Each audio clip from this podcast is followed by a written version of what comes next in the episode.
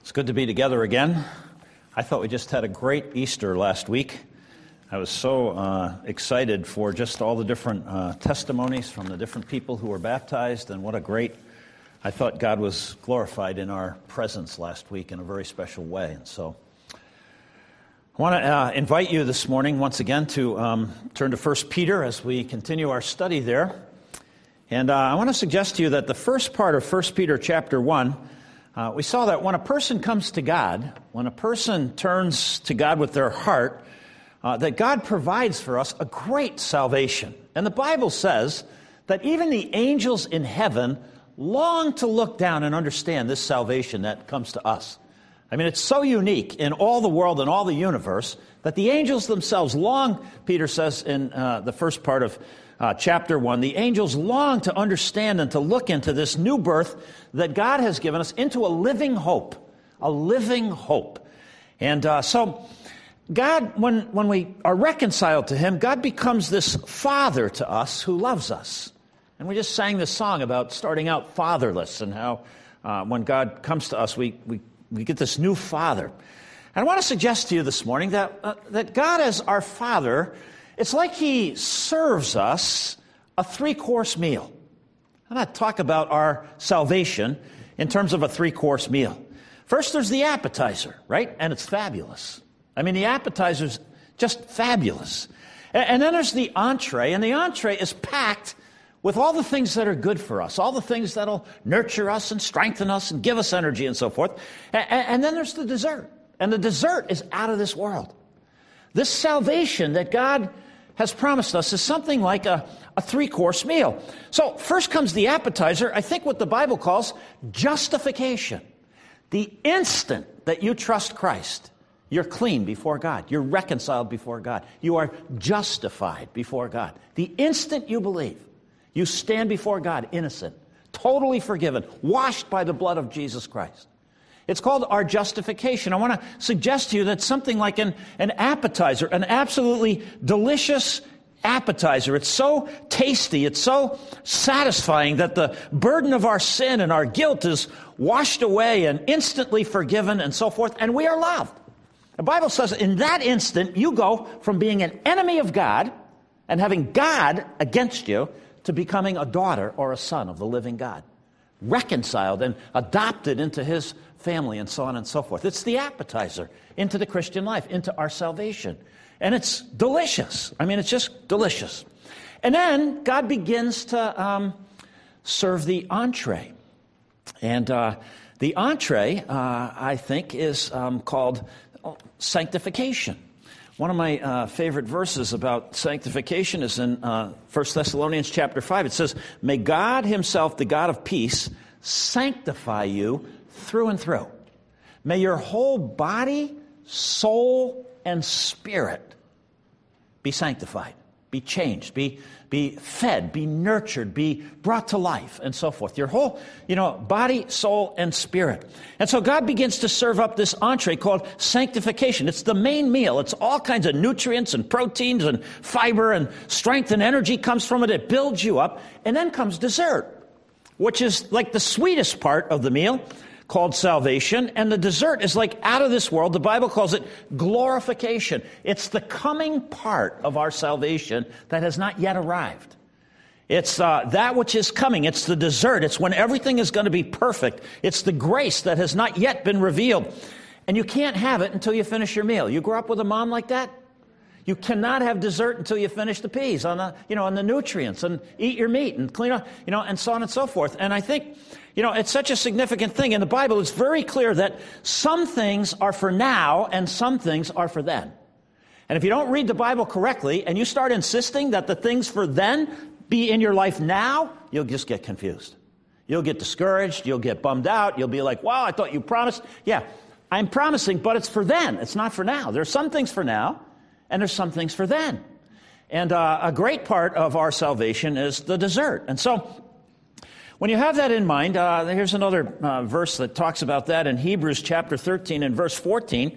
Um, the Bible says this, um, "For here we do not have an enduring city, What we have here is temporary. It's not enduring. It's not going to last forever. Uh, but we are looking forward for the city that is to come. And there's all kinds of verses in the Bible that say, you know, some things are for now, and some things are for dessert. And uh, you can't have the dessert until you finish the meal, and so forth. So, in First Peter, where we're studying, you'll notice that our text begins with the word therefore. Because we have this great salvation, because we've already tasted the appetizer, and because we're being served up this entree by God, therefore, certain things need to happen in our lives. Uh, there are certain things, certain changes that need to take place. Therefore, right, because we've tasted the appetizer, because we've been justified by faith, because the edge of our appetite has been taken off in a very satisfying way, and because now the entree of sanctification is before us, therefore, there are four changes that need to be taking place in our life. Four changes. And uh, uh, I think they come when we digest the meal that God is giving us. If we uh, are taking what God is serving up and digesting this great salvation, these changes begin to take root in our lives. And there are four of them. The first thing the Bible says is that the first thing that will change is your mind, the way you think. Notice what uh, Peter says here in verse thirteen. Therefore, prepare your minds for action. Don't just be going around collecting Bible verses, you know. Don't just be trying to satisfy your curiosity. That's the way. No, take your mind and get it ready for action. Because God has told us all these things for a purpose, for a reason. And uh, prepare your minds for action. If you have an old King James version, uh, th- that phrase says, gird up your minds. And the idea was that, you know, in, in Jesus' day, people wore these long flowing robes, right? And uh, whenever you wanted to do anything, they had a belt around the middle. You had to take the ends of these robes and you had to tuck them into the belt uh, in order to move, in order to do anything. And so it was like, gird up your minds. Take all the loose ends of your thoughts and tuck them into the truth. You know, um, when you get to, when you become a Christian and you turn to God, God, one of the things that is served up uh, in this meal, in the entree, is truth. And truth matters. And um, in fact, Paul says in um, uh, Ephesians chapter six that the, the truth becomes like this uh, belt around your middle. Uh, the truth becomes like this sash. And so uh, one of the things that God gives us is truth. And so to gird up our minds or to prepare our minds for action is to learn God's truth until it becomes like this belt around our waist that we can tuck all the loose thoughts that come to us all the time into the truth so that we can move, so that we can know what to do, uh, so that we can have the loose ends of our minds tucked into the truth. So many people, it seems to me, are frozen in their tracks, unable to make decisions, because they have so many loose-end thoughts. And the world is constantly coming at us. I remember we had a, a missionary friend that was uh, in Africa, and, uh, you know, this uh, every three months, I think, they got potato chips, came to where they were. And it was like a big treat in their family, and, and they couldn't wait for that, you know, time, three months at a, down the road to get a bag of potato chips. So finally they come to the States on their home assignment, and they go to the grocery store, and the kids are like, let's get potato chips. And they get in the grocery store, and the whole aisle is full of chips.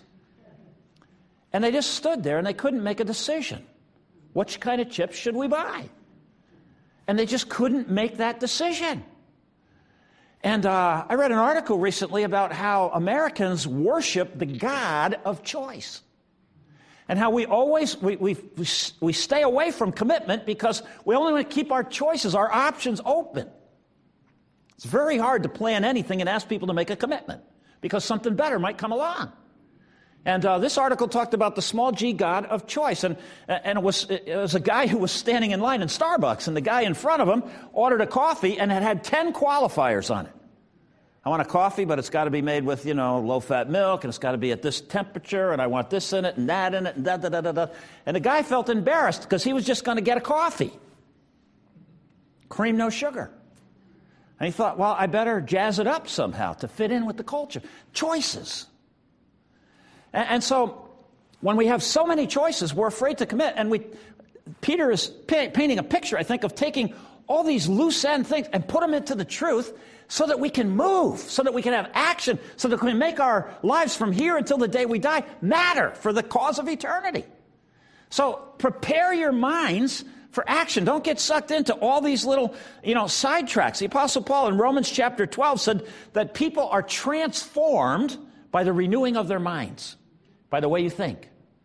And when you meet God and God gives you the truth, you can take all these loose ends that come to us from the world around us and tuck them into the truth so that we're prepared to move and uh, to say the right thing. So roll up your sleeves, pull your thoughts together, sort out what the non-negotiables of God are from our own traditions and so forth. In other words, eat the meal that God is putting before us. Digest the truth. You might remember uh, Psalm one, the very first psalm. You know, blessed is the man who doesn't walk in the counsel of, of the wicked or stand in the way of sinners or sit in the seat of mockers. But his delight, his desire is the law of the Lord. Something changes in a Christian when they get past the appetizer and they begin to digest the meal of truth. They begin to delight in God's truth. It's so superior to all the thoughts that are in the world. And we begin to delight in it. His delight is in the law of the Lord, and in his law he meditates day and night. He's like a tree planted by streams of water, which yields its fruit in season, whose leaf doesn't wither, and whatever he does prospers. Whose delight is in the law of God. Can't get enough of God's truth, of God's thoughts. And so uh, this is significant because uh, the Bible says in Ephesians that we are God's workmanship created in Christ Jesus for good works, which God prepared in advance for us to do. Action. There's a lot to be done in the world in which we live. There's a lot of loose-end thinking out there that's not tucked into the truth in any which way. And God has put us in the midst of this to be light in the midst of the darkness and so forth. And, and um, he has deeds prepared in advance for us to do. Prepare your minds for action. And I think it's so significant because um, when we really believe, it affects your mind. It affects your thinking. You can't believe God and not have your mind change. You can't. Because what you believe always affects the way you think. Whatever you believe affects what you think. And remember, what you think affects how you feel. About yourself, about other people, about God. How you think affects how you feel. And how you think and how you feel together affects what you do. Action. But it starts with our beliefs. And uh, uh, when you come to God, you come to the truth. And when you believe God, he begins to serve up the truth. And the truth is actually better than we think. The very last thing Peter says in his two, if you go to the very last thing that Peter says at the end of uh, Second Peter, uh, the very last verse, he says, Grow, grow in the grace and in the knowledge of Jesus Christ. If you were to sum up everything Peter says, he's like, grow.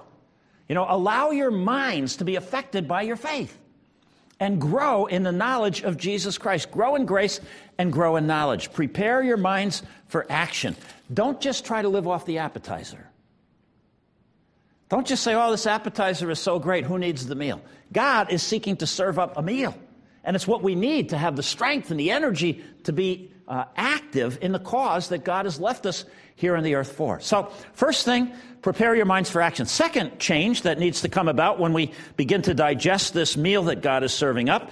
Uh, he says, therefore, because of all that's true that goes before it, prepare your minds for action. Second, be self-controlled. Be self-controlled. If you have a King James Bible, it says, be sober. Be sober. Uh, self-controlled. Do you ever ask yourself, who's controlling your life? Who's controlling my life? You ever ask yourself that question? If you say, um, if you say something unbecoming, let's say, you know, you say something and I hear you, and I say, why are you talking like that? And you say, well, it's just this other person really gets to me. Or it's just this circumstance that's going on in my life, you know. What you're really saying is, I don't have self-control. That's why I'm talking like this. Because I don't really have self-control. And uh, why, you know, why do you cheat on your spouse?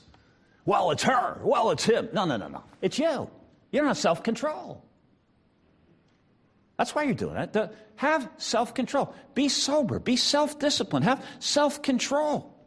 You know, why do you drink too much? Why do you do pornography? Why do you spend too much money? Don't blame it on somebody else. Any excuse you come up with is just an admission, it's because I don't have self-control. Think about it. Who's controlling your life? One of the fruits of the Spirit, one of the promises of God, one of the parts of the meal that God serves up is the very Spirit of God, right? He gives to us His Spirit. And one of the products of the Holy Spirit being in a person's life, the ninth one, there's nine of them in Galatians, and the ninth one is self-control.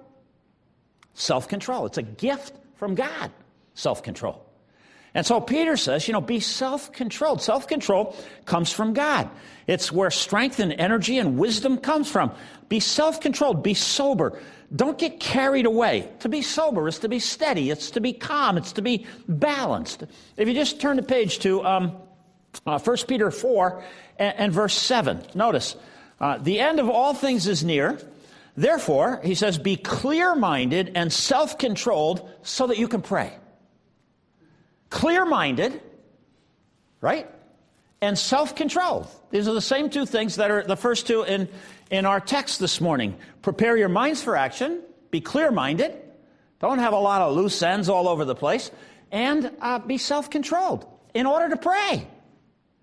Without being self-controlled and clear thinking, you can't even pray. And so these two things, allow your mind to be changed, allow uh, your control, self-control to come from yourself, from the Spirit of God living in you now. And then the third change that comes with this meal called salvation is that our hope goes from being a wish to being something concrete and firm, um, something secure, uh, causing our confidence to rise. Notice uh, in verse thirteen, Peter says, prepare your minds for action, be self-controlled, set your hope fully on the grace to be given you when Jesus Christ is revealed. Your hope goes from something that maybe starts out as a wish, but turns into something very concrete and very solid. Hope in the biblical sense is not a wish. It's a confident expectation. And when you are confident of something that's going to happen in the future, it always changes your actions in the present. Wouldn't you say?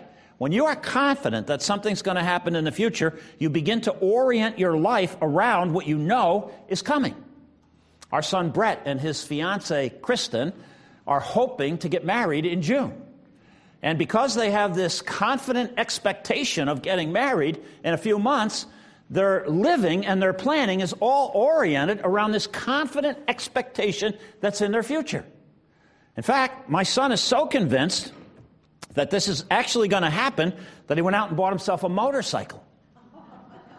Because he's watched his whole life his mother keep his father from ever having a motorcycle. So he's only got this little window of time before he gets married where he figures that might just happen to him. And so he's prepared. He's orienting his current living around this future confident expectation that's coming down the road. It's the truth. What can I say? Now, the Bible says anybody who has the hope, the confident expectation that Jesus is coming back, okay, orients their living around that hope. And Peter, you notice what Peter says here. He says, set your hope fully on the grace that's to be revealed when Jesus is, is revealed. On the grace that's coming to us when Jesus is revealed. Um, First John, let me just read uh, a couple of verses here um, uh, from chapter three of First John. How great, okay, is the love that the Father has lavished on us that we should be called the children of God. That we could go from being an enemy to being a child of the living God by faith in the blood of Jesus Christ. And then he says, and that is what we are. That's the appetizer of this passage. That is what we are. As soon as we trust Christ, that is what we are, John says. And then he says, the reason the world doesn't get us is that it didn't get Jesus, crucified Jesus. And so, you know, the world doesn't get us any more than it got him. Then he says, dear friends, now we are the children of God, and what we will be has not yet been made known. That's the dessert that's coming. Okay? What we will be has not yet been made known, but we know that when he appears, we're going to be like him, for we shall see him as he is. That's the dessert. Someday you're going to see the Lord exactly as he is, and you're going to want to be like him. Now we see through a glass darkly. That's the dessert that's coming. Ah, and then look, everyone who has this hope in him purifies himself. Everybody that has this hope in their life of seeing Jesus face to face is in the process of getting ready for that day. Set your hope fully, Peter says. Like reorient all your living around that great, glorious day when dessert will be served and you will see the Lord face to face. Because hope in the biblical sense is a confident expectation. And when you believe it, you begin to reorient your living aimed at that day when Jesus Christ will be revealed to us and we will see him face to face. And so Peter says, you know, get ready for that. Um, are we becoming increasingly confident about the Lord's return? And, and does it radically affect our actions between now and the day we die or Jesus actually comes back? I personally think in this particular uh, phrase, Peter is talking about the rapture of the church. Um, the rapture of the church. You know, when we get to um, Second Peter uh, chapter two, you're going to see, or Second Peter chapter three, the whole chapter is about the end of the world. The whole chapter is how the world is going to end. And when we get there, we'll study that, Lord willing. And, and the reason why the world hasn't ended yet is all in that chapter. And so um, the whole... Um, future of the world is laid out in the Bible. And if we happen to be alive when that day comes, when Jesus returns, and I, I believe there's going to be one return of Jesus, going to be on a single day, and on that day, two things are going to happen, as I understand the Scriptures, and I know not everybody agrees with me. But first of all, I believe that the Bible says God's people, God's children, will be raptured. The church, the true church, will be raptured to meet the Lord in the air, right? That's, that's, it's called the rapture. It's, it's getting taken off the earth. And then the second thing that's going to happen on that same day is that the wrath of God and the judgment of God is going to begin to be unleashed. That's described in Revelation as to what it's going to be like. The judgments of God, you know, the, the bold judgments and so forth that are going to come up on the earth. But the reason that the church is taken out of here before, before the Lord, you know, begins that judgment is because Jesus already took that judgment for us. He already bore the wrath of God in our place. And, and so um, there's a number of places. I'm just going to, you know, this is just kind of a little sidetrack. But um, if you turn to Luke's gospel, when Jesus was here, one of the things that Jesus said, uh, I think, uh, is very supportive of this particular view. And in um, Luke chapter seventeen, the Lord said, "The Son of Man in his day is going to be like lightning, which flashes and lights up the sky from one end to the other. But first, he must suffer many things and be rejected by this generation." So Jesus is talking about, you know, his first coming and his second coming. And then he says this. He says, "Just as it was in the days of Noah, so will it be in the days of the Son of Man." Just like it was in Noah's day, that's how it's going to be when Jesus returns. And then he says this. "People were eating and drinking, marrying and being given in marriage up until the day that Noah entered the ark. And then the flood came and destroyed them all. It will be just like this on the day the Son of Man is revealed." Set your hope fully on this day, Peter says. And Jesus is saying it's going to be just like in the days of Noah. So if you take your Bible and you go all the way back to Genesis chapter seven, you can read about what it was like on the day that Noah entered the ark and was spared from the judgment that God rained down through the flood. In Noah chapter seven, verse eleven, it says, "In the six hundredth year of Noah's life, on the seventeenth day, on the second month, on the day all the springs of the great deep burst forth, and the floodgates of the heaven were opened, and rain fell on the earth forty days and forty nights. On that very day, Noah and his sons, Shem, Ham, and Jephthah, together with their wives, uh, entered the ark." On the same day, on the same day, that the Lord comes back, the church will be raptured. I think it shows up in the book of Revelation, and the judgment of God will begin to fall. And uh, Peter says, set your hope on that day. Don't be expecting justice to happen until that day. Don't be expecting to be delivered from all of Satan's schemes and garbage until that day. Set your hope on that day. When that day comes, you will be justified. When that day comes, you will shine. When that day comes, you will be vindicated. Until that day, you have hope on that day. Put your hope fully on the day that Jesus Christ comes back. And uh, again, Peter says, if you do that, it will reorient your living. That's our living hope. And notice what Peter says um, is going to come on that day. He says, you know, set your hope fully uh, on, on the grace that's to be given you on that day. There is yet more grace, more undeserved favor than we are even aware of that's going to come to us on that day. Set your hope fully on the grace, the undeserved favor that God's going to show us on that day. Set your hope fully on that day. And again, I tell you, that's the day that dessert is going to be served. That's the day when the dessert starts. Set your hope on that day. Look forward to that day. And if you do, expect that to reorient your living today. If you really believe that that's going to happen, it will change your actions today. It will change your priorities. It'll change your values. It'll change everything. You know, because you're having a confident expectation that someday you're going to meet the Lord face to face. But before that day, there's one more change that the Bible talks about in our passage here this morning, in verses fourteen and fifteen. And uh, it's, again, part of this process of this meal that God is serving up called our sanctification. And it's in verse fourteen and fifteen. As obedient children, do not conform to the evil desires you had when you lived in ignorance. When you lived not knowing God. When you lived in ignorance. But just as he who called you is holy, so be holy in all that you do. In all that you do. For it is written, be holy because I am holy. And so, you know, when you have a secure future, you can let go of your past. Isn't that true? When you know that something good is coming in your future, you're not holding on. When you don't think you have much of a future, you hold on to your past. It's all you got. And uh, you, you just try to hold on to your past. But when you have a future and you're confident and that hope is real, you know, um, then you begin to let go of your past in order to embrace what's coming and to get ready for all that's the change that's happening. And the Bible's description, you notice, of, of our life before trusting Christ is living in ignorance. Living in ignorance. So many people in our generation, the technological society, think that ignorance is being eliminated. I don't think so.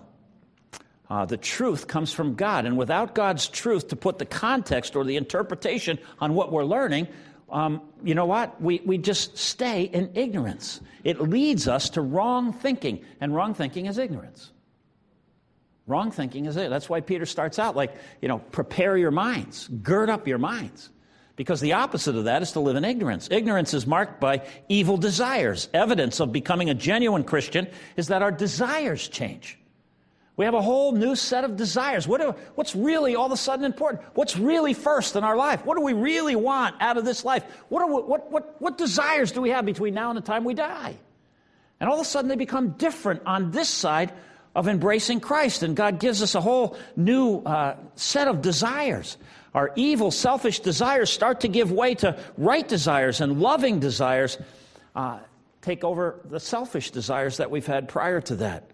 Uh, but it's a process, right? It's a process. And it's, sometimes it's not easy. Sometimes the nutrients that God serves up are tough to digest. Sometimes they don't even taste so good. Sometimes we just want to spit them out. And God says, no, these are good for you. You need this, you know? And uh, notice it says in verse uh, fourteen that uh, we're called to be obedient. And so there's an intentionality. Uh, most of us know what God says. We know what's right. But to do it becomes another thing. To take that step, to get baptized, to start tithing, to witness to other people, to take some steps, some action. That our minds are prepared to take some action that uh, contribute to the kingdom of God and hold hands with the Savior who loves us and gave his life for us and so forth needs to be intentional. Sanctification is that process of becoming who God says we are as a result of our justification. You are now a child of mine, God says. And sanctification is the process of growing to be that person, to be the person that God says we are. It's letting go of the way we used to be and grabbing hold of the way uh, God says uh, we are. We become this new creation in Christ. And I, this is exactly the opposite of the way so many people think. So many people, I, I've had, again, a conversation this past week. Somebody said to me, you know, I was born a blank and I will die a blank. You ever say that? This is the way I was born. This is the way I was brought up. This is the way I'm going to die. I'm like, meet God. Meet God and change.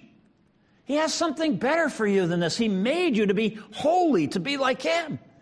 And, uh, you know, when we have that attitude, it's just like, my goodness, haven't you met God? He's, he's got a, a new creation in mind for you to be. A, a son or daughter of the living God. Meet the living God. You need to be uh, given this gift of God, new birth into a living hope. And then finally in verse fifteen, you know, uh, just as He who called you is holy, He's different. The word holy means set apart, unique, different, separate. And God's not just another one of us. We can't just, you know, come up in our minds and create God as if He's another. He's holy. He's different than we are.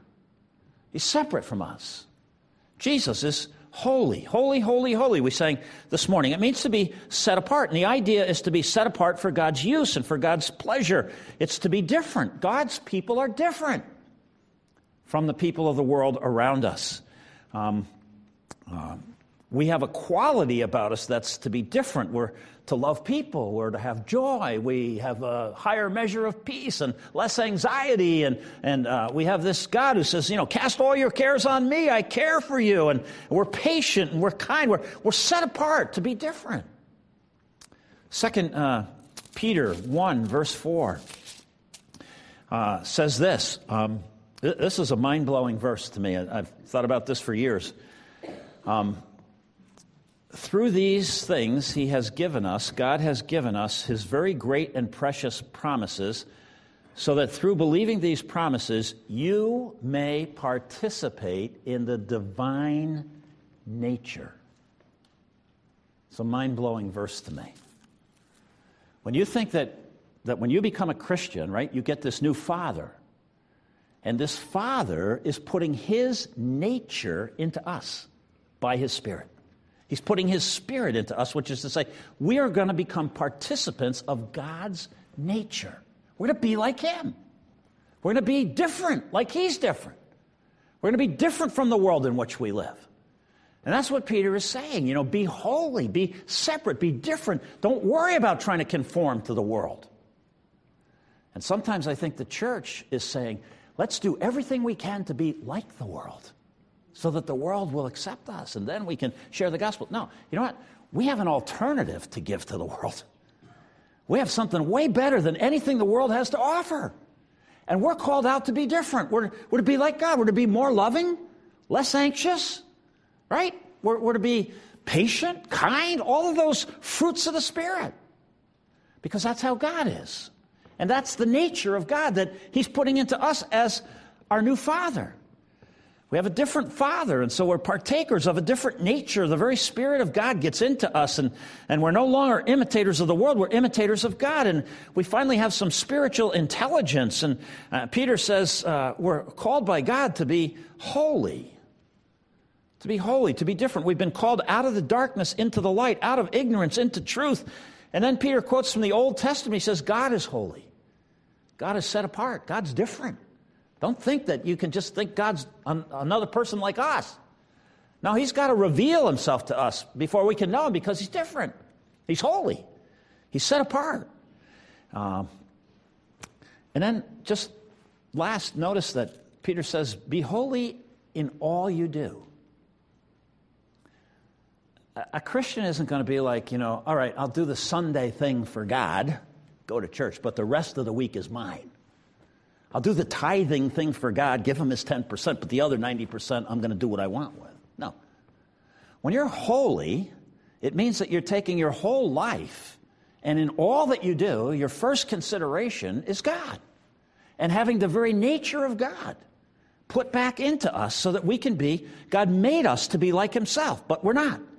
And uh, be holy in all that you do. Um, so why don't we pick one of these four changes? and ask ourselves, which of these four changes do you think the Lord would have me, you know, take a step forward in? How can I uh, cooperate with this meal, this sanctification that God's given my body, my soul, my spirit, and, and uh, is it my mind? Do I study enough? Do I saturate my mind in the Scriptures? Do I delight in the law of the Lord? Do I look forward and say, oh, I love it when I can sit down and spend some time in the Bible and have the Lord teach me? Is it uh, sobriety? Is it, you know, being self-controlled, self-disciplined? Is it like, wow, I know what the right thing, I know what I want to do between now and the end of my life, but, you know, somehow I just never get around to it. You know, I just, I'm always, you know, sidetracked on something. I just don't have self-discipline. Other people are making demands on my life and blah, blah, blah, and I don't have self-discipline. Well, maybe it's there. Or maybe I'm not really hopeful to the point where I'm so confident that I'm going to meet the Lord someday that I'm reorienting my daily living around this expectation of confidence that I have in the future. Or maybe I've never really considered that God's nature has been planted, transplanted into my life, and that God is looking for me to become like Him, to reflect His nature, His spirit, into the world around us. And that the more I get to understand Him, if I cooperate, if I'm obedient, if I do what He says and so forth, I'll have this opportunity to reflect the very nature of God to the world in which we live, which desperately needs to understand the nature of God. There's a lot of crazy ideas about God out there. Pick one. And ask the Lord to help you take a step in that direction. Let's pray together. Heavenly Father, I always like it in the Scriptures when uh, our passage starts with the word therefore. And uh, all these things are true. We've been around the communion table. We've had this appetizer of justification in our lives. But help us not to just be satisfied with the appetizer for the rest of our life, because you're trying to feed us. You're trying to nurture us. You're trying to uh, create a new life in us that would enable you to use us for your purposes in this world before we pass out of this world into your presence. And so help us to cooperate with you. Thank you for these four changes that Peter points out. They're a part of uh, the, the, the things that happen to us when we digest what you're serving up to us. Help us, Father, to embrace what you're giving us with all of our hearts so that you can transform us to be increasingly like you and, and like your nature. For Jesus' sake we pray. Amen.